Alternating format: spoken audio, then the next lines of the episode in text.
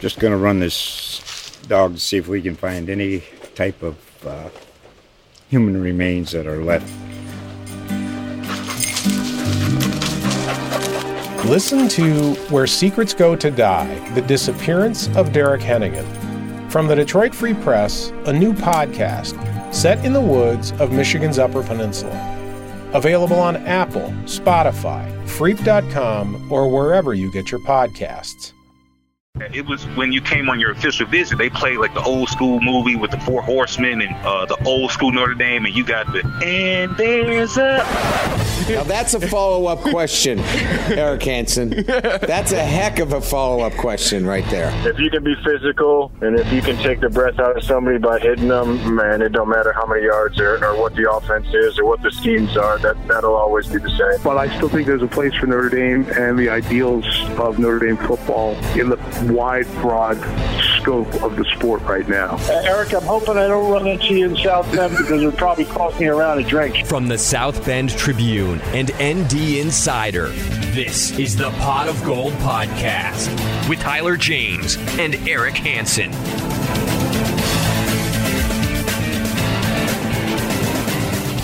Welcome, everybody, to another edition of Pot of Gold, an ND Insider podcast. I'm Tyler James, and I'm joined once again by the one and only Eric Hansen. Together we cover Notre Dame football for ND Insider and the South Bend Tribune. The Pot of Gold podcast is brought to you by Zaxby's. Satisfy your craving for hand-breaded chicken and fresh-made salads. Stop by your neighborhood Zaxby's today or order online at zaxbys.com/podcast. And Tire Rack, the way tire buying should be. Notre Dame turned a shaky start into a blowout 40-7 victory against Boston College on Saturday to register a third straight win of more than 30 points. The Irish will look to finish the regular season with another victory on Saturday at Stanford, a place the Irish haven't won since 2007. That's so long ago, Eric, that I was a freshman in college when that happened, and our guest on today's podcast was a member of the Houston Texans. We've invited former Notre Dame running back Darius Walker to speak with us today. Darius worked as an analyst on NBC Sports Network's Notre Dame fan feed broadcast of the Boston College game, and he rushed for 3,249 yards in his three seasons with the Irish, which is fourth best in program history. Darius, thanks for joining us. Well, it's certainly a pleasure to be with you guys. I appreciate the time. You guys do so much good work. I'm humbled to be here. Well, all right. That's quite the honor. You are the guest of the year then. First off, Darius, I wanted to get your thoughts on the fan feed experience. What was that like for you and doing that this past weekend? Well, I got to say, I came into it with a little bit of skepticism. And I say that because, a lot of the work, at least from a broadcasting perspective, that I've done is, hard game analysis, all the X's and O's and trying to break that down and think through that. So when NBC kind of approached me with this idea, the reason I thought it was cool was because one of the things I get asked all the time out is, what do you think about the football team? How do you feel about Notre Dame? And so I thought, wow, here's a platform to kind of give people that insight. So it sounded intriguing, but I certainly was skeptical because it wasn't as X and O focused. But I got to say, I had a blast. I'm not sure exactly how it came off for everyone else who was watching it, but I was certainly kind of giddy at the opportunity because it was really fun to do. Well, I did watch the fan feed, and I did see lots of tweets and people talking on Twitter that they were very impressed with you. So you did a good job, and if you were skeptical, they said no one could know. So I wanted to shift it to the team now. What do you think of how the Irish are playing and how they've handled the losses to Georgia and Michigan and rebounded this season? Well, I think it's gone incredible. You have to look at Coach Kelly and take your hat off to him with what they've been able to do specifically inside Notre Dame Stadium. To do that 2 years in a row, to not lose a game at home is just impressive. And I don't know that you can point to too many programs across the country that have been able to do that over the last 2 years.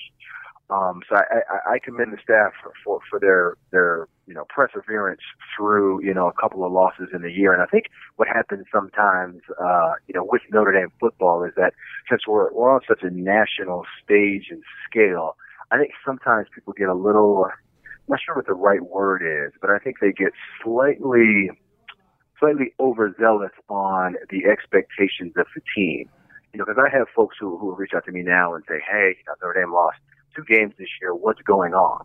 And I'm just like, I don't get it. Do they expect Notre Dame to literally win every single game, no matter who's on the field, no matter what? Yes, they do, Darius. No matter what.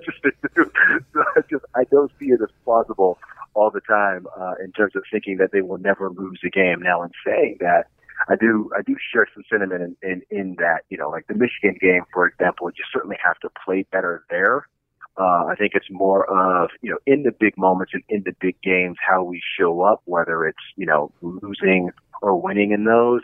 I think everyone would just love to see tight margins in those games where, you know, you're in it in the fourth quarter and you got a chance to win it. So I certainly understand from that perspective, but I just think expectation-wise for the season to have the chance to go 10-2, that's an incredible year. I mean, I remember my time at Notre Dame under Tyrone Willingham and Charlie Weis, I don't think we ever had a 10-2 season. And so it's applaudable and commendable what the team's been able to do this year. Darius, I wanted to get your take on the running back situation. You know, Ian Book has been the leading rusher for the last four games. I know that didn't happen when you were playing, that the quarterback led them in rushing, led you guys in rushing. Brady didn't lead you in rushing. But I wondered what your thoughts were about what's working for them well, what maybe you see as what's holding them back. Yeah. So it's a good question, and it's certainly something that I look at quite a bit when I watch just Notre Dame and football in general over the years. Having been a running back, I kind of focus on that a lot when I'm watching the games and seeing it.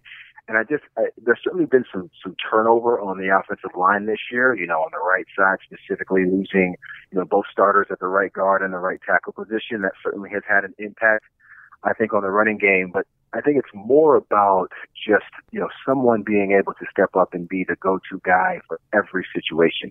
It just kind of seems like, and Brian Kelly talks about this a lot, like, you know, it's a running back by committee. I've got three or four different guys that do three or four different things well. That's why we play so many guys.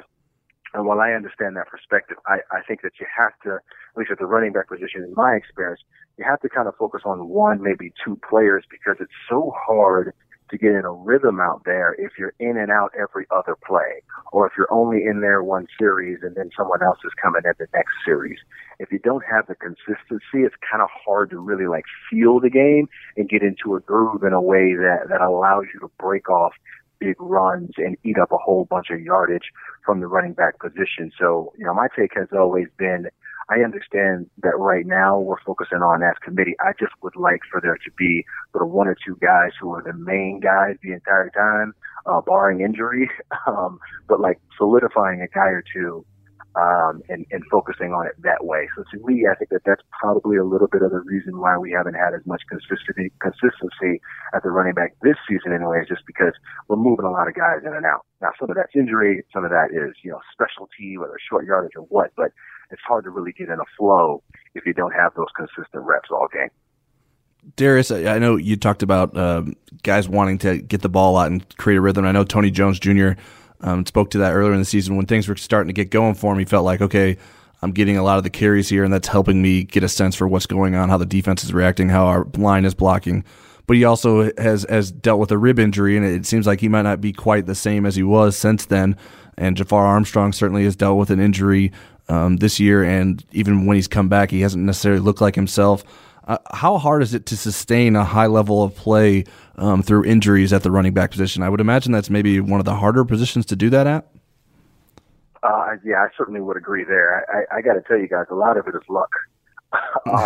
To be playing at this part of the season for anyone who's been out there for a considerable time, you're dealing with some kind of injury. Something's nagging you. It could be a groin, it could be a quad, you know, a shoulder, or whatever. So like making it through the end of the year and towards the end of the year and being at, call it 75%, really takes a lot of luck. Now I do know that the strength and conditioning staff has a lot of impact in that, because what you do in the off season, how you're building up your muscles and your joints and your conditioning, all that has an impact, especially later on in the year. But a lot of it is just going to be luck, to be honest with you. You know, I was fortunate enough my 3 years as a running back at Notre Dame to get through a lot of it unscathed. But, I mean, even for me, I had a dislocated shoulder one year, my sophomore year. I had a quad contusion. That was probably one of my worst injuries in my football career, even after the NFL level, which happened my freshman year. So it's going to boil down to just kind of being lucky in those moments and in those times.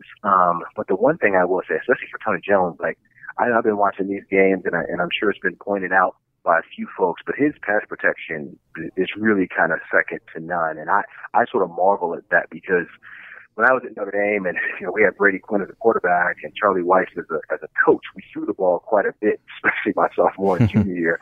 So I had to get really good at not only picking up pass pro, but also catching the ball out of the backfield, becoming a wide receiver, in some respects. But like that pass pro is something you have to commit to, one, but it really takes a differentiated mindset for a running back to stick his nose in there every time, knowing that he's going to get hit by a defensive lineman or a linebacker at full speed. Like, to consistently commit to that is commendable, and it's not something that's consistent across the board with running backs, just judging from my experience. But, you know, because when I watch him, he stays up on a lot of the blocks too. You know, I remember when I had big guys coming at me and I had pass pro, I'm trying to chop them as much as possible there, but Tony Jones doesn't do that.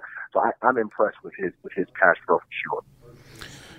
Darius, there's a young man by the name of Chris Tyree that's going to sign with Notre Dame in December. Supposedly he's the fastest high school player in the country based on all these testing events that he's gone to. You know, I if my memory serves me correctly, Tyrone didn't think you were ready that first game your freshman year, but you sure were against Michigan. What does he face as a freshman, both from his teammates, from winning over coaches, and from just going out and playing college football, you think?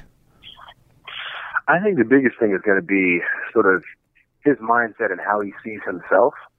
And what I kind of mean by that is when I came in my freshman year, the main thing that I was always thinking about at practice, and then especially when it got to game time, even that Michigan game, for example, I felt like I belonged then. Like, in my mind, I was supposed to be one of the best running backs on the team as a 17, 18-year-old.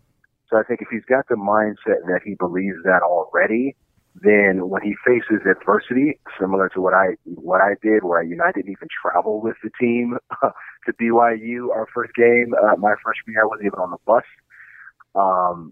But despite that, since I thought of myself a certain way, when I got the call the next week, it didn't impact me that I wasn't there the week prior, if that makes sense. So I think he's going to face some adversity, whether that is not playing as soon as he would like to play, as it was for me, or, you know, not feeling like he's feeling comfortable out there and understanding the playbook. He's going to face that adversity early, but if he believes that he belongs, I think he'll be able to make that transition much sooner than maybe some other players do. You're listening to the Pot of Gold podcast presented by Zaxby's. Before we hear more from Darius Walker, let's take a short break. We know you like football, so do we. We're TireRack.com, and this is our version of a 2-minute drill, except it's only 30 seconds. TireRack.com has an enormous selection of tires. Not sure which ones to buy? Use our tire decision guide to find the right tires for your vehicle and the way you drive. Then get them shipped fast and free on all orders over $50. Shipping is in as little as one day, free. TireRack.com ships to independent, recommended installers. TireRack.com, the way tire buying should be. Touchdown! Darius, I'm curious, when an offense is maybe having some struggles running the ball, how do the running back and the offensive line groups kind of mesh with each other and maybe not trying to blame each other and work through these issues and try to get better from it rather than maybe blaming each other and it not improving? I think this is where the creativity really kind of can come in.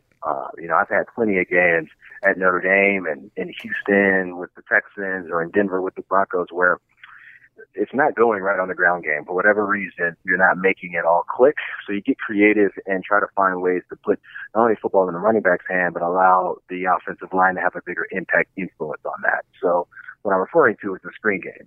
I think the screen game has got to be something that should be utilized most when you're having trouble running the football, because it does allow both not only the running back to get the ball in his hands, but some space. I think it also helps build a little bit of confidence for that offensive line, because they can get out and shed blocks and get key blocks on the outside that helps them get the momentum and get their mojo going, if you will, for the game. That was something that Charlie Weis was incredible at. When we had issues or we weren't running the ball as effectively as we wanted, I mean, sometimes Charlie Weis would call a screen back-to-back. You know, I remember when we played Georgia Tech, I think it was my sophomore year, 2005, we called screenplays back to back. And the first one went for maybe 10 yards. And then he called the same screenplay just to the right side of the offensive line instead of the left side if you know the first play. And it went for like 60 yards for a touchdown. Hmm. So to me, that's where you can really get creative and say, all right, if we're not gelling on the offensive line or running the football effectively as we should, let's get creative and call some screenplays. Let's figure out ways to get this offensive line running, the ball in the running back's hand, a little bit of a different situation. I think when you have some success in the screen game, it starts to back the defense up, but you're also building confidence on that offensive line and the running back, then the running game starts to open up a bit. Darius, if I remember right, you were a running back for a long time before you showed up at Notre Dame. Two of their better options maybe potentially Jafar Armstrong and Avery Davis Warrant. Jafar was a wide receiver, a prolific wide receiver and a track guy in high school in Kansas. Avery was a really good option, or not option quarterback, but dual threat quarterback in Texas. What do you feel like is the biggest challenge for those guys other than, you know, they're learning new plays and so forth, but just is it vision? Is it instinct? What's maybe the challenge for those guys to get playing time? Yeah, I think it's the footwork, to be honest, because, you know, at the wide receiver position, when you're in your stance and you're seeing the field, it's much different than where you are as a running back, because as a running back, one of the things that becomes vital is something Charlie Weis used to talk a lot about, and it struck us a lot in our running back room, was like these pre-snap reads. So when you're at the line and you know the ball is going, you know, through the A gap, then it's understanding where the Mike linebacker is positioned versus the defensive tackle and where a hole might be, because you understand where your guard's going, where your tackle's going. So you're making this assumption in your mind before the ball is snapped, right? And that happens within 3 or 4 seconds when you get up to the line. You're assuming where you think it's going to go, but understanding that you still need to react. And so I think that when you have a guy who's been a wide receiver and you move him to the running back position, while he may be athletic and have speed and be able to make guys miss, he doesn't really understand the nuances of the pre-snap read. He's not able to think about that quickly in that moment, so that when he gets the ball, and now he's just trying to react much as he would if he caught a slant, for example. And so I think that that's what becomes important and is vital, and it's probably harder to do for someone going from the outside to the inside, those pre-snap reads. Darius, we're getting towards the end of the season here, so we're starting to ask guys that have eligibility remaining if they're going to come back, if they're going to maybe go to the NFL. I know you left early to go into the NFL. For those that are weighing NFL decision, what is this time of year like? Is it kind of hard to ignore and put that to the side? How did you handle all of that? Yeah, it's definitely something that I think is in the back of a lot of folks' minds. When you feel like you've done a lot at the university, and you feel like you kind of necessarily can't really kind of break through the ceiling and do more. For me, the thing that I thought a lot about, especially after my junior year, was I had gotten so comfortable playing with Brady Quinn, you know, Jeff Samardzija, Maurice Stovall, Raymond McKnight. I had gotten comfortable playing with all these guys that were older than me, you know, a year older than me. Mm-hmm. Ryan Harrison's in that category too. So I think because of that, I realized that if I were to come back for my senior season, it would be to play with guys that I really didn't have a whole lot of experience playing with, to be frank. And so that kind of helped the decision for me to say, all right, well, maybe now is the time for me to go, because none of my cohorts are coming back. It's going to be a whole new crop. But I think for guys who are trying to figure that out now, at this time of the year, it really is kind of going to boil down to, did I complete what I felt like I set out to do at Notre Dame? You know, for me, at the time, I was, you know, fourth all time, you know, in career rushing yards. I had set the freshman rushing record. So I felt like I had left a little bit of a legacy at Notre Dame already after my junior year, which again made it a little easier for me to say, all right, I'm going to boat off and go into the NFL. But the last piece I'd also say is the schooling side. I mean, I came into Notre Dame with some AP credits, so I was only like 9 credits shy of graduating after my junior year. So I knew I could come back and finish that fairly quickly without a big overhaul going back to school. So that'd be the third thing that I'd say for guys that are thinking about it, is understand where you are in school. You want to get that degree, especially from Notre Dame. Figure out where you are there with how much more you need to do. But ultimately, it's going to boil down to, you know, am I coming back with an opportunity to continue to build my legacy, one, and then two, you know, am I coming back with teammates and guys who I'm used to playing with on this team? Does it make sense there? And then the third thing being the schooling part. Darius, any regrets of the early decision after you saw them go 3-9, and after you didn't get drafted? Did you second guess yourself at all? No, not at all. I mean, I some people have asked me, you know, if I knew that the team was going to go 3-9 after I left, and my take was like, listen, I didn't think that it would be at that level. I just assumed that we wouldn't be as good as the previous, you know, 2 or 3 years that I was there. But to say that I expected that, you know, that's definitely short sighted. I didn't expect the team to go 3-9, but I certainly don't have any regrets on it. You know, I was lucky enough, even after my rookie year going undrafted, to have the opportunity to start my rookie year with the Texans. So I still got the opportunity. But looking back on it, I certainly don't have any regrets to say that I came out early. I was sorry to see that, you know, Notre Dame didn't perform as well that season as they had hoped. But I mean, at that point in time, what are you gonna do? You know, I came back after my rookie year and spent that next semester and graduated from Notre Dame, so I got my degree. So, you know, all the stuff that I was looking to get and accomplish, I still was able to do. But it certainly was with no regrets from my side. Darius, it's always interesting to see who ends up having a long NFL career, who doesn't, and doesn't necessarily always have a correlation with college production. Certainly you were very productive in college, but weren't able to stick on in the NFL for a very long time. Tavon Coney was a linebacker at Notre Dame last year, and he can't seem to even make practice squads this year. You had a lot of production at the linebacker position at Notre Dame. Why do you think it didn't necessarily work out for you, and did it surprise you that it went the way it did? You know, so I had the opportunity in that Notre Dame fan feed to work with Daelin Hayes, who is coming back for his I guess, fifth year after being on injury reserve this year. And one of the things that we talked about was, like, the NFL. Like, the one thing that I would say that I could point to in my career that was certainly different at the NFL level was the lack of experience on special teams. Because when I was at Notre Dame, you know, I wasn't a kick returner. I wasn't a punt returner. You know, Tom Zibikowski had that all sewed up for us. So I wasn't involved on the kickoff team, you know, running down the field. I wasn't involved on the punt team as a protector because I was a starting running back. So I think part of the issue when you get to the next level is that the staying power really kind of revolves around two things. One, at your position, do you have the opportunity to be the number one or number two guy? You know, if you don't, then you have to be able to contribute special teams. And that's easier said than done, I think, for a lot of guys who are coming out of, you know, top-notch programs like me for Notre Dame, who didn't play special teams at all. You know, when I got to the NFL, the last time I had run down on a kickoff was like high school, maybe my freshman year of high school. So, like, I just had zero experience in doing that. So it was vital for me to have to succeed as the number one or two running back. And there's just so many variables that go into that for each team, where you're drafted, you know, what coach has come in, who they've traded for, what they're looking for. Team dynamics are so sensitive and variable from team to team in terms of who's going to be the number one or number two guy. You know, I had the best example for me in Houston, you know, after I led the team my rookie year because we had injuries to Ahmad Green and Ron Dane. So I got a chance to play quite a bit as a rookie. But when it came to my sophomore year, the Texans had drafted Steve Slayton at the time, and he was maybe he was a second rounder.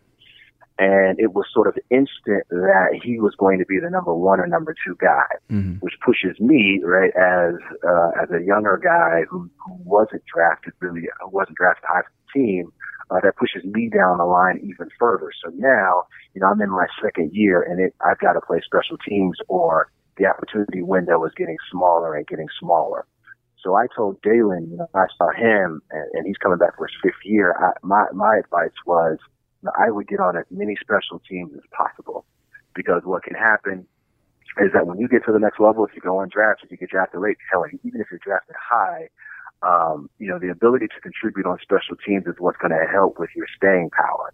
You know, and I point to a guy I played with at Notre Dame, you know, David Bruton, for example, he was drafted late to the Broncos, and he ended up playing 8 or 9, maybe even 10 years in the NFL. You know, went to a couple of Pro Bowls as a special teams guy. And so, that to me was really, I think, part of the difference, just in terms of experience going into the NFL that I just, quite frankly, didn't have. Darius, a two-part question. One, do you think NBC would consider doing the fan feed again for another game? And two, when you're not on the fan feed these days and not raising a family, what are you doing with your life?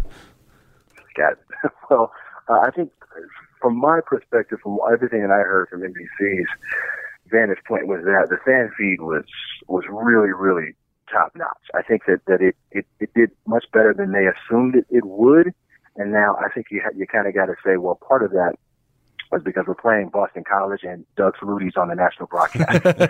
So I don't think it's a surprise, right? That as a Notre Dame fan, you say, you know what, I don't really want to watch this. Let me turn on something else if there's that option. So I think some of that was built in. I do think that it did well enough for NBC to consider to continue doing this. The challenge always is how do you adjust these things and make them and improve them? So, for example, with us during the game on Saturday, we completely missed Lindsey's reverse touchdown. Like, I don't know if folks saw that on the broadcast or whatever, but we were talking about something and completely missed it. And so there's certainly ways to build in to kind of minimize that. But looking at that element, you're like, all right, this is obviously something that didn't go as well as we had hoped because we missed a big play that was integral in the game. So, but to answer the question directly, I do think that they will consider it because it did so well. The challenge is just going to be kind of how you structure it and minimize some of the miscues, if you will, from that vantage point. And then for me personally, so I've got a couple things going on. I do work for Notre Dame, so I'm one of the fundraisers in LA. I work for development. So I've been in the role about 1.5 years now, and I cover a lot of folks in LA, a lot of great families in LA. So that definitely takes up most of my time. But in addition to that, I still do a good number of broadcasting work in the fall for football. So ESPN3, I'm on a number of their games. I'm on a number of Facebook's games for Stadium within the Mountain West Network. So I've got a couple of different employers on the broadcasting side that help kind of round out my schedule. So as a development officer for the university, I come back for maybe 3 or 4 of the home games during the year. And then the rest of the time, I'm able to sprinkle in work with some of the other networks as an analyst. So pretty busy in the fall for sure. In addition to raising a family with a little guy at 16 months now. So we're certainly staying busy for sure. It's been fantastic. Well, he did a good job of not waking up while we were recording the podcast, so we appreciate that. That's right. He is sleeping in the other room right now, so I'm kind of like trying to whisper as much as possible for sure. Well, all right, Darius, that's all we have for you. We appreciate you taking time to talk with us today and sharing your insight. Tyler, Eric, always a pleasure, guys. Thanks. You're listening to the Pot of Gold podcast presented by Zaxby's. True crime lovers are always looking for new and engaging content. The Already Gone podcast covers stories from Michigan and the Great Lakes region. Cases you haven't heard before, like the Mayo Hunters or the murder of 16-year-old Justin Mello, plus better-known cases like the death of Jane Bishara and Illinois' own Lori Dan. Already Gone started in 2016, so there is a big back catalog for you to enjoy. Find Already Gone on Apple Podcasts, Good Pods, or your favorite podcatcher. Now it's time for Place Your Bets. How much you want to make a bet I can throw a football over the mountains? This is our segment dedicated to the degenerates. Let's take a shot at some predictions for the Stanford game.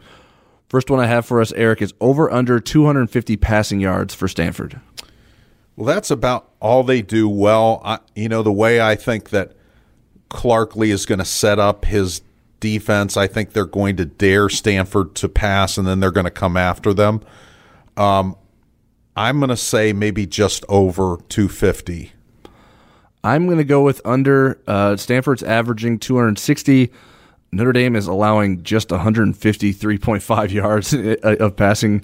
So I will go under Notre Dame just seems to find a way to keep people under 250 yards on a fairly regular basis. I think maybe only two teams have passed that mark. So I think Notre Dame will be able to continue that against Stanford, although it seems to be Stanford's only really chance to compete with Notre Dame. Next one is over under 300 passing yards for Notre Dame. I'm going to say over, and the reason I say that is because Stanford's pass defense is a mess. On their depth chart projections, they don't have Paulson Adebo playing this week. He didn't play last week against Cal. He's by far their best defensive player. Right. So I think Notre Dame is going to attack just kind of like they did with Boston College, attack their weakness, which is the pass defense. Yeah, I'm going to go over as well. I considered the under because it's the early forecast this week is that it could potentially be raining. But I don't know that it's going to be Michigan-level rains out there. So I think Notre Dame should be able to still have success passing the ball, so I will go over. Next one is, will Ian Book lead Notre Dame in rushing? I'm going to say no, and I can't tell you who is. He's done it the last four games. Hope for a long Braden Lindsey run. I think, exactly. Give Braden Lindsey one touch. He outrushed A.J. Dillon last week from Boston College. That's right. So I think somebody will get it done. Maybe Tony Jones, just if Notre Dame's got the lead, as I expect them to do at the end of the game, kind of pounding at that Stanford defense. I'm going to go with yes. I just think Notre Dame is going to try to pass the ball so much because I think that'll be the path of least resistance, and then there's going to be natural opportunities for Book to scramble and get some yardage that way. So I think he will continue. I don't think it's going to be really high. It's not going to be like the Duke game, but I think he'll still be able to lead them in rushing just because I don't know what we're getting from Notre Dame's running backs at this point, or even Notre Dame's offensive line in the running game either. So I'm just going to go with the safe bet as of what it's been the recent weeks and go with yes. All right, next one is over under 44% conversion rate on third down for Notre Dame's offense. I think they'll be a little bit – that's kind of a high number. I'll say a little bit over. Did you see what Stanford is allowing? Yeah, I did. It's pretty bad. Which I think, again, given Notre Dame's passing game, with Cole Komet, Chase Claypool, and those guys, I think they can get there against Stanford, yes. Yeah, I'm going over as well. Stanford is allowing 46.9% conversion rate on third down, as among the worst in the country. So I think that Notre Dame will be able to take advantage of that and probably put themselves in some good third down positions as well with being able to move the ball pretty successfully against Stanford. Next one is over under 2.5 sacks for Notre Dame's defense. I will say, boy, Stanford they're getting some people back. They've been starting a lot of freshmen on their offensive line, including Walter Rouse, who was in the mix for Notre Dame at one point.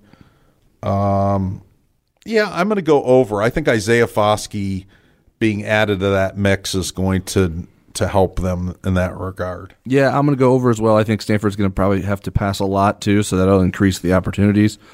And Notre Dame will be able to get past that market. 2.5 sacks is actually right between what Notre Dame is averaging with 2.55 and Stanford's allowing 2.45. So I think they're going to hit the over there. Last one, a final score prediction for Saturday. I did not call my bookie, but I'm going to say Notre Dame 31, Stanford 14. All right. I have an extra touchdown for Notre Dame there. I have Notre Dame 38, Stanford 14. All right. Now it's time for questions. Just tell me when you guys – are we done with USC? Everybody's done. You guys are kidding me. That's all you want to talk about. All right. Let's go. You can submit questions to us every week on Twitter. I'm at TJamesNDI, and Eric is at EHansonNDI. First one we have is from Josh Melton at Joshua Melton. Do you think Khaled Kareem and Myron Tagovailoa-Amosa will play on Saturday? On a related note, do we see any seniors sitting out the bowl game?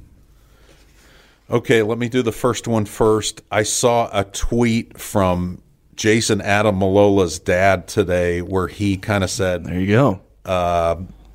Opening, kind of like a movie opening kind of thing, look for 57. So who was, injured last week. Yeah, who didn't get to play himself, right. But I think that's a strong hint that he thinks his son is going to start, that particular son. He has two of them on the team. Yep. Jason. but I think Myron might play some.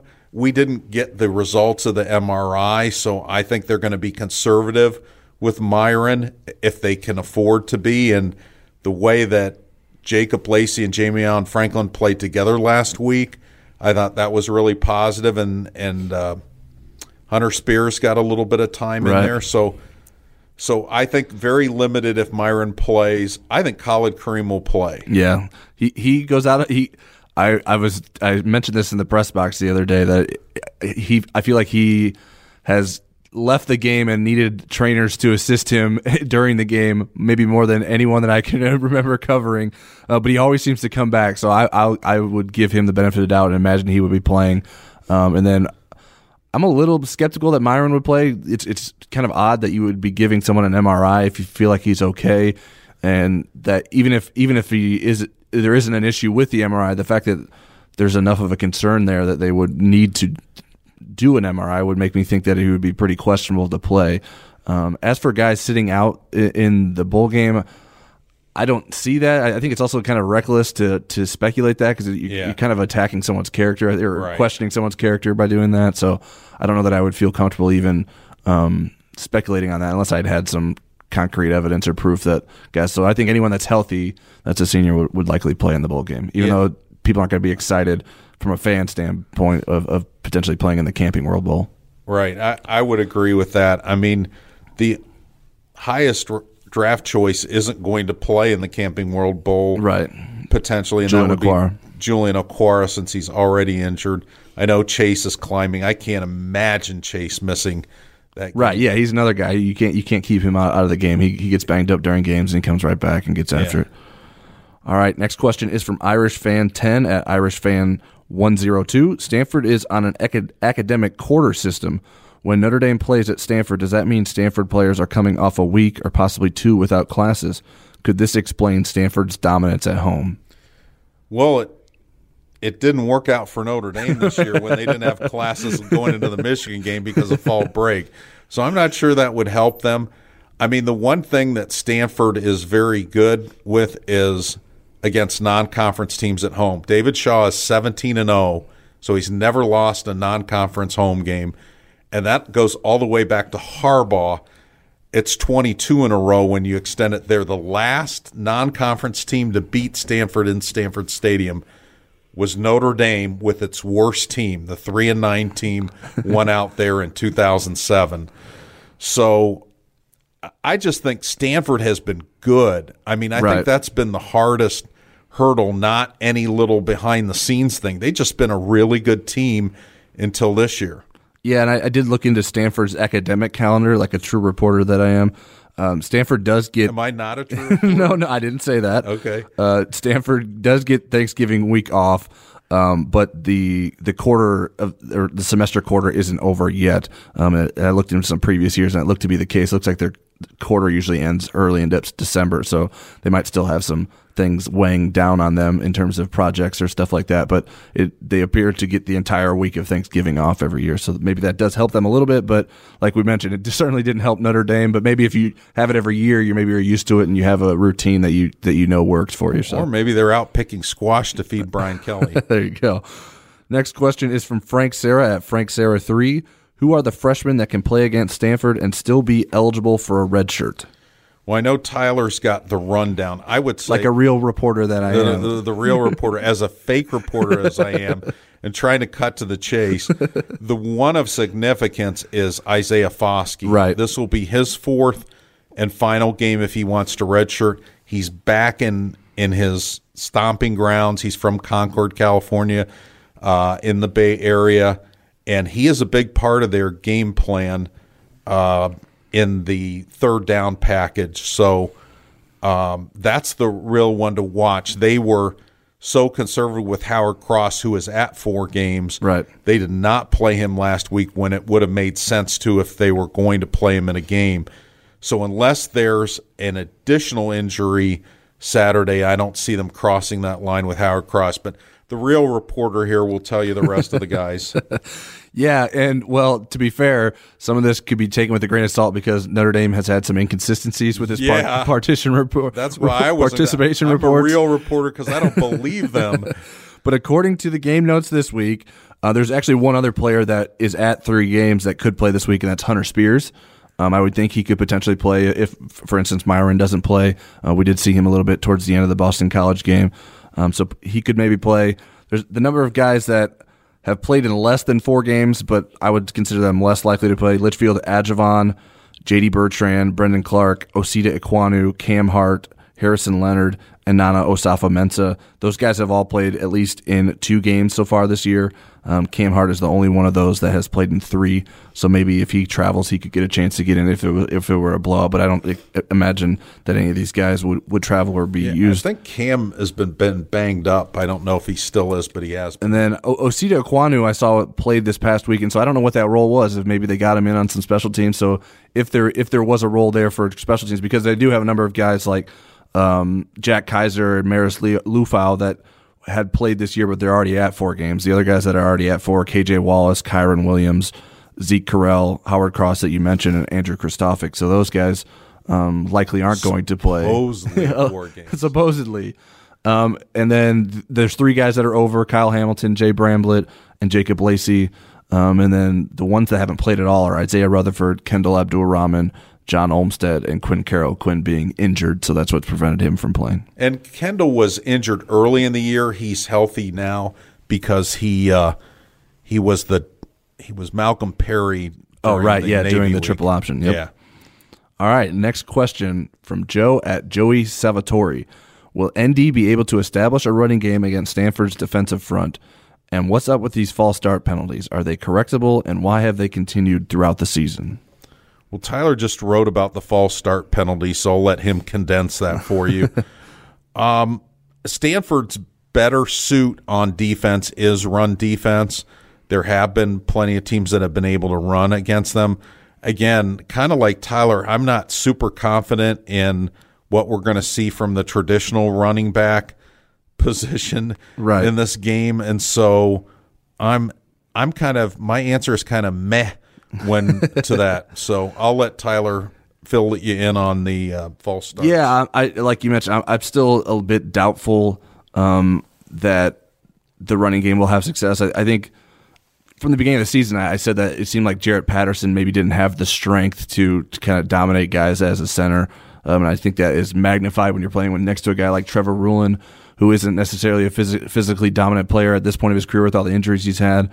And so I think Josh Lugg should be a good run blocker. I don't know that he's been able to do that as well as he'd like to.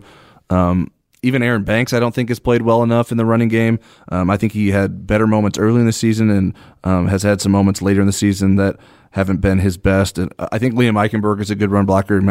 Maybe even is their best run blocker of those five right now. The false start thing, I'm questioning this clapping cadence, and I think you could probably tell that by the questions I was asking Brian Kelly during his press conference. And it's something that they did use last year, so it's not like it's brand new. And they had less false starts last year. The starting offense last year had 15 false starts in 13 games. And then right now, the starting offense for Notre Dame has 21 false start penalties. They have 29 total, but six of those are on the backups, and two are on the punt team. So I don't know. They have to figure this out. I think the clapping cadence, it seems a little bit unnatural for me for an offensive lineman to just kind of sit there and wait for just one sound, rather than with a verbal cadence, you sort of say blue 42, set hut, and they could be Omaha. Yeah, or whatever it may be. But even if you call it on different things, so it could be, the call could be on the color. So as soon as Ian says the color, that's when the ball snapped, or it could be on the number, and so that's when the ball snapped. But you kind of get a rhythm of how Ian is saying that, or any quarterback. This isn't specific to Ian, but he is their quarterback. So to me, I think they're taking a little bit of the advantage that the offense has in knowing the snap count away from some of the offensive linemen, other than the center, who it's probably easiest on him because he just waits for the clap and then he snaps it. He's not having to maybe think about it as much as he normally wouldn't. I don't know if they even clap more than once. I don't know if they've ever done that. Ian will fake clap his hands, like, because I think the defense obviously is just going to watch his hands and see when he's getting ready to clap, and then they might start coming. But I think that he doesn't really clap more than once, or maybe he does, and I just haven't caught on to that. But it seems like there's less variance in that, and so I just think it's I don't really know why they're doing it. I didn't really get a maybe ask a question in a way to get a good answer from Brian Kelly on that. Because you're not a real reporter. Yeah, I take my question notes from Eric. So I don't really know. It's something they have to figure out and fix. It's a little bit inexcusable in that the offensive linemen have to know what the process is. But even Cole Komet has 5 false start penalties himself, so it's not just the offensive line. The tight end is getting mixed up with this too. So Brian Kelly says they mimic things in practice that could confuse them, because Liam Eichenberg a few weeks ago, when we talked to him about it, he said, yeah, you're kind of just sitting there waiting. Say the defense yells, and that's like the first big sound you hear, and it kind of makes you flinch and stuff like that. And the defense isn't allowed to do that if the refs think that they're mimicking the snap count. But I don't know if the rules change if they're yelling and Notre Dame's cadence isn't yelling, so they're not mimicking their cadence because their cadence is clapping. So maybe it could only be a penalty if they're clapping. I don't know.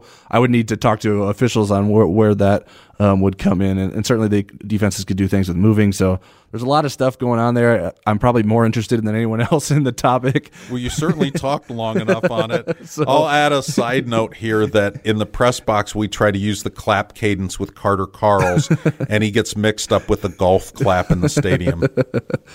All right, next question is also on the offensive line from Loyal Son at Show Me Monty. How would you grade Jeff Quinn's coaching this year in light of penalty and rushing struggles?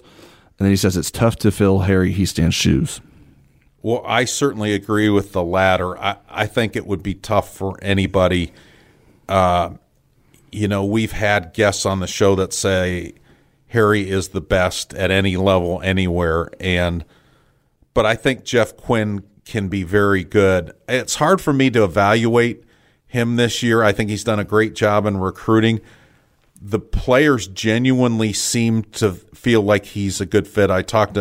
Didn't use it in my story, but Trevor Rulon gave me a lot of examples of why he likes Jeff Quinn as his position coach. I know Liam Eichenberg does as well. I think it's just very difficult to grade. I would say for whatever reason, even when they were all healthy, maybe they weren't as good collectively as they are individually, and I'm not sure what to attribute that to. We'll hand it over to the former offensive lineman. Yeah, I would say I think it is tough to judge, too. I would probably label Quinn's coaching this year as average.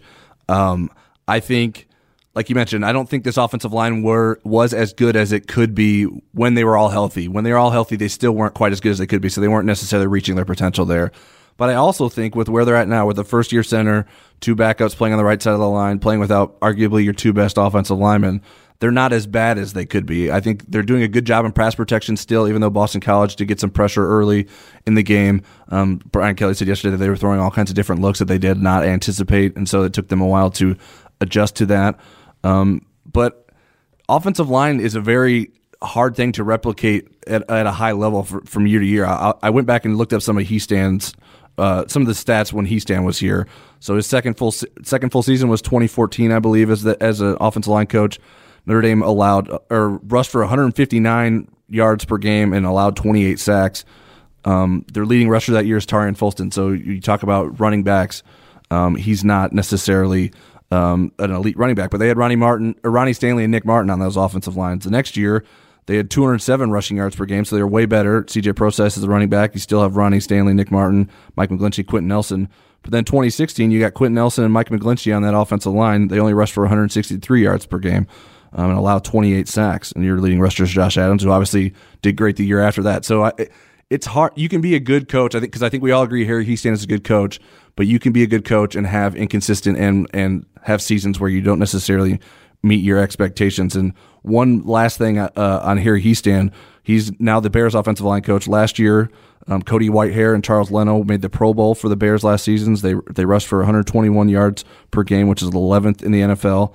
And their offensive line is not as good this season, and he's still the coach. And they still have Cody Whitehair and Charles Leno. They've been moving around and dealing with injuries, but they are only rushing for 78.5 yards per game, which is 29th in the NFL, and they're just not good. So I don't think people are saying Harry Heastand is no longer a good coach. So I still think Jeff Quinn can be a good coach. This isn't necessarily a great season for him, but I would not be so willing to throw in the towel like I think a lot of fans are right now. Agreed. Next question we have, Eric, is from the Jackal at _Jack Attack. When do they get started on figuring out the cornerback depth problem for next year? Could we see some different guys for Stanford? You know, Brian Kelly the other day said, we'll worry about that next year. I think they'll start to look at things in December. I don't think that they're going to mess with anything this week. I mean, I think they just want to win their game this week. But you got some extra practices in December, and that's when their mindset's going to kind of start to shift that way. Yeah, one guy I'm curious in is Tariq Bracey, how he kind of fell out of the running for Notre Dame to play a lot. He was playing a lot earlier in the season. They decided they liked Dante Vaughn, and certainly Sean Crawford being healthy has changed that, and he's turned into a starting cornerback at times. So there's definitely a lot of questions ahead for them, but yeah, I don't see them trying to iron any of those things out. Certainly they're tracking these guys in practice during the season, and certainly maybe some opportunities in bowl prep practices to evaluate those guys a little bit better, maybe too. But I wouldn't expect it to be any sort of tangible difference in the game this weekend. Next question is from Andrew Drybelbis at ADrewD. Is there any chance that walk-on cornerback Timmy Ogoro comes back and sees any time on defense next year? He was hyped as a potential contributor in the spring and could help next year with a lack of experience / depth at corner. Well, Timmy looked really good in the spring and at times in August as well. But I think that, you know, you didn't have Dante Vaughn and Sean Crawford participating then. Right. Once they kind of got into the mix, they moved Cam Hart over to defense. I think that the thought of Timmy coming back isn't as appealing. You would really have to offer him a scholarship, I think, right, to get him to come back for a fifth year. And I don't think that he would be the best option. I think they would roll with, you know, Tariq Bracey, the freshman that they have, the freshman coming in. Yeah, they like KJ Wallace. That's part of the reason he played and is not playing, because they want to redshirt him because they like him. They want to keep his eligibility intact. Right. So I don't see that happening. He didn't continue to escalate once those other guys came back. Yeah, it's not a crazy question. It's not something I had really considered, but like you mentioned with the scholarship thing, I think because they had room during the season to give a walk-on a scholarship, and they didn't necessarily do that, at least not publicly. Maybe they did it behind the scenes, and they're just not telling anyone about it. Oh, they'd make a video of it. You would think so. As long as – never mind. And then so that makes me think that – and I imagine they've already considered this, and so if they hadn't already extended him a scholarship, it would be a little bit surprising if they would do that after the season. But – well, the numbers are going to be tight next year. Right, yeah. They'll be tight, and they kind of have those projections sort of worked out, and it doesn't seem like there's a spot for him, but maybe something changes.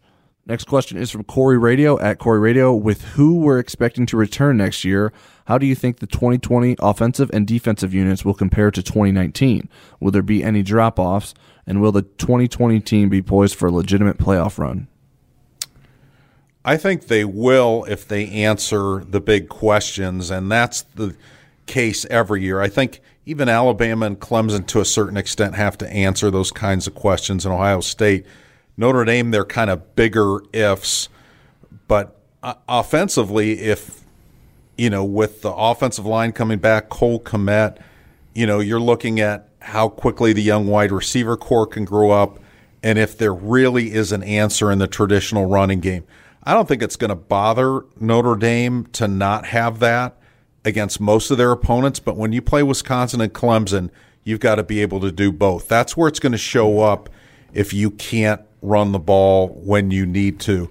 On defense, it's all about the cornerbacks. If they can get the right kind of replacements at cornerbacks, get them at least adequate, they're going to be really good at the other position groups. Yeah, I think the biggest drop-off is at the secondary level, and even the second safety spot other than Kyle Hamilton. I think there's still question marks there. Certainly they like Isaiah Pryor, and that's why they recruited him to come in as a transfer, and Houston Griffith has moved back to safety as well, and so you would think that trio should be solid for Notre Dame along with Kyle Hamilton, but they still have to prove that on the field, and then the corners are certainly the biggest question mark of the offseason. I think the offensive line will be better, Obviously, I would think probably the same at tight end, considering you'll have the same guys coming back. I think, and you get add Michael Mayer, right? And Tommy Tremble's probably a better player next year, and Cole Komet could even improve and hopefully be healthy for a full season. Maybe even get voted on Tyler's All-American team.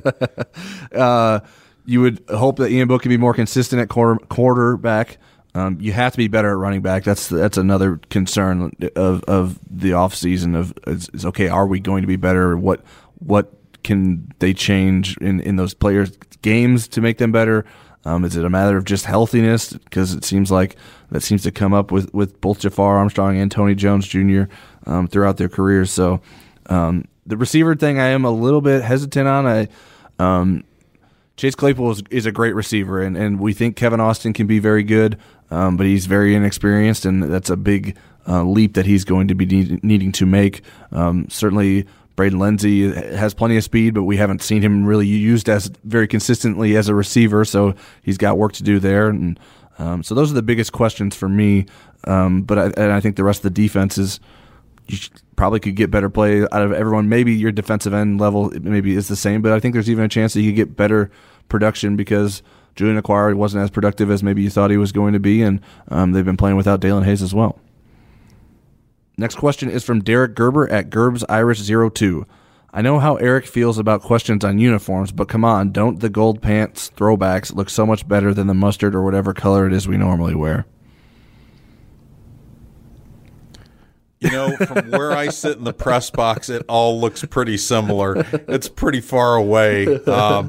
It definitely didn't strike me as something where I went, wow, I need to get some of those. So sorry, because you already have some of those. Yeah, I already have some of those. Sorry, Derek. I didn't get all that fired up about it. Yeah, I don't hate the pants they normally wear as much as some other people do. Maybe there's more of a middle ground, but I think there was definitely a clear difference whether or not Eric wants to care or not. But I think it was a difference, and I think a lot of people do like them. I thought it was interesting on the Notre Dame fan feed. Daelin Hayes was asked about the uniforms, and he just said they were kind of. He said they were all right. So that's about as critical as we've heard players get when it comes to the special uniforms that they get asked to wear. So he didn't seem in too love with them. I think he liked the cleats. I think he mentioned the cleats being cool. But the jerseys obviously weren't that much different with just the mesh looking numbers. So it was probably the least. Distracting alternate uniform that Notre Dame has ever worn. Next question is from Nick Nation at Mr. _ Groovy. I made my first ever trip to the Big House for the no-show in Ann Arbor. Besides the game being absolutely terrible, I also felt the stadium and game day atmosphere were nothing special. With that said, what are some of your favorite venues you've seen Notre Dame play in over the years? Well, the first Michigan night game up there was different for me. You know, I had covered the Big Ten for a long time before I became the Notre Dame football beat writer or even got involved in Irish Sports Report.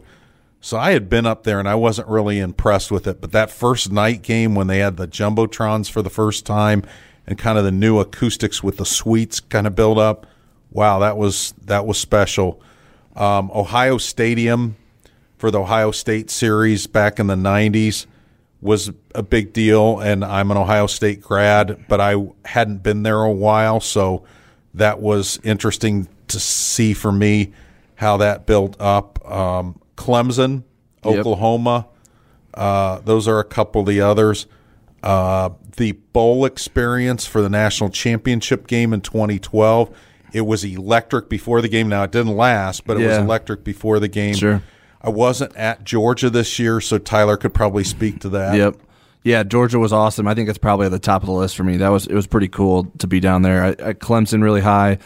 Florida State, I thought Florida State was pretty cool with the war chant that they were doing, and I was down on the field for the weather was cool too. Yeah, I was down on the field for the end of that game, which is obviously a pretty incredible game and certainly didn't end how Notre Dame fans wanted it to with the pass interference penalty.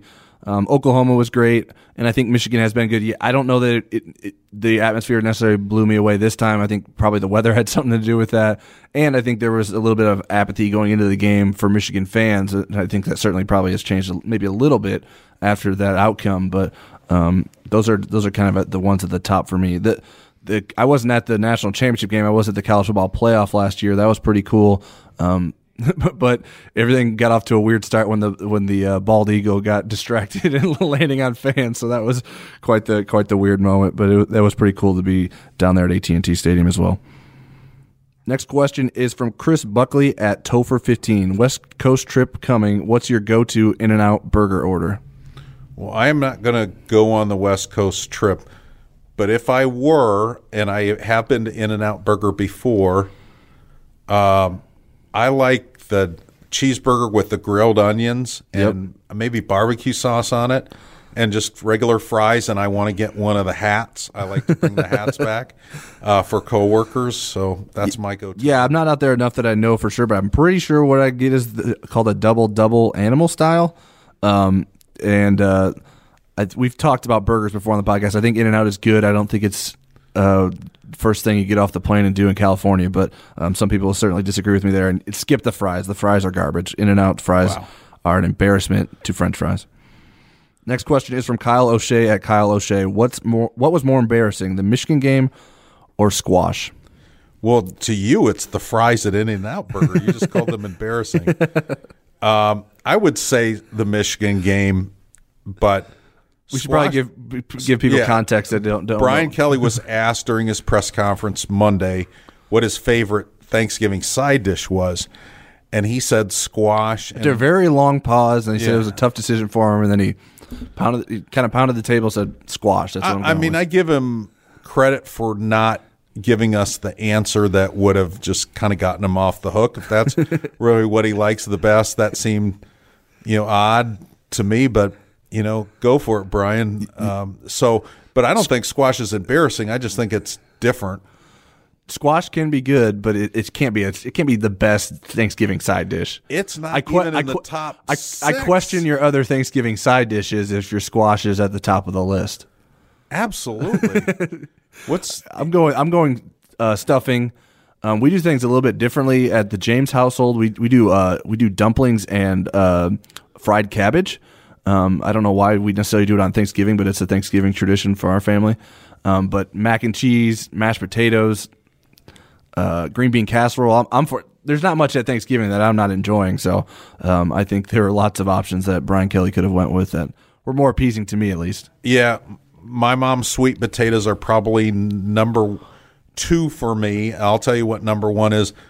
Stuffing, amazing, mashed potatoes and stuff. Number one for me is something that most people don't have at their Thanksgiving table, and that's baked beans. And the backstory there is my grandpa Pasquale and I were pals. I mean, he was my hero growing up, and I used to be kind of a picky eater, and my dad, it drove him crazy. So Grandpa Pasquale would, at every meal, would have baked beans just so there was always something he knew that I liked, and he would always eat them as well.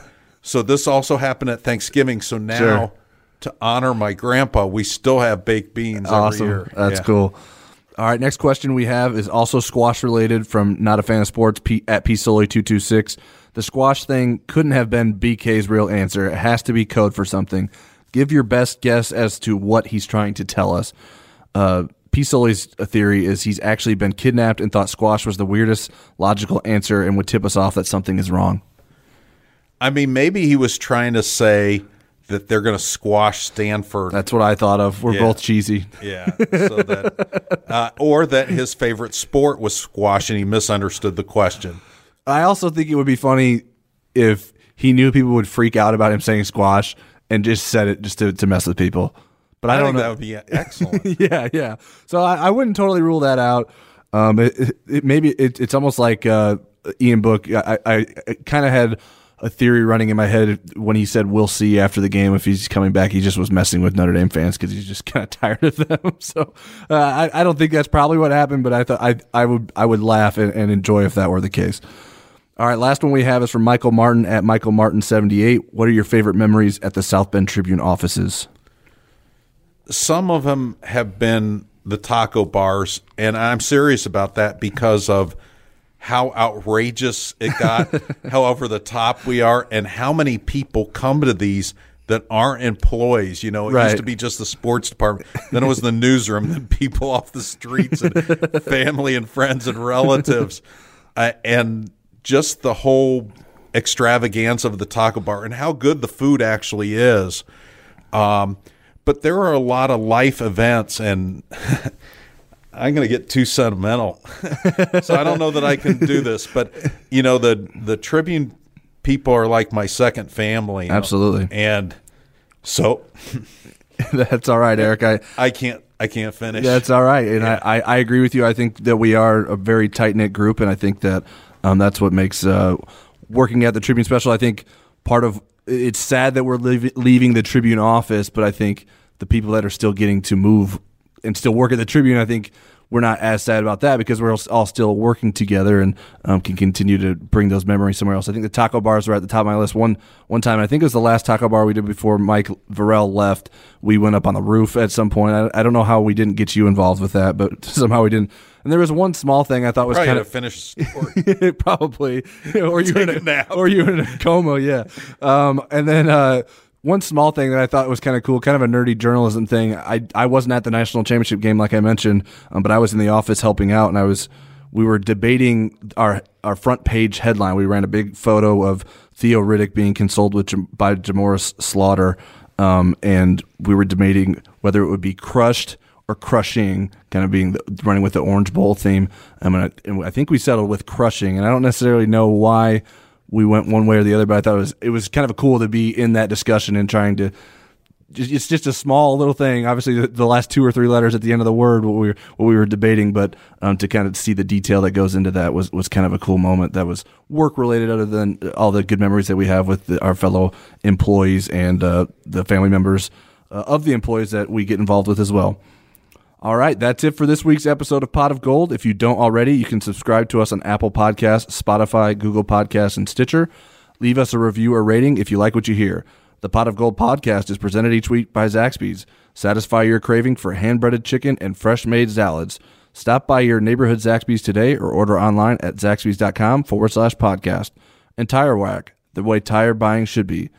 Later this week, Tom Noy and Carter Carles will give you another edition of the Pot of Gold Extra Point.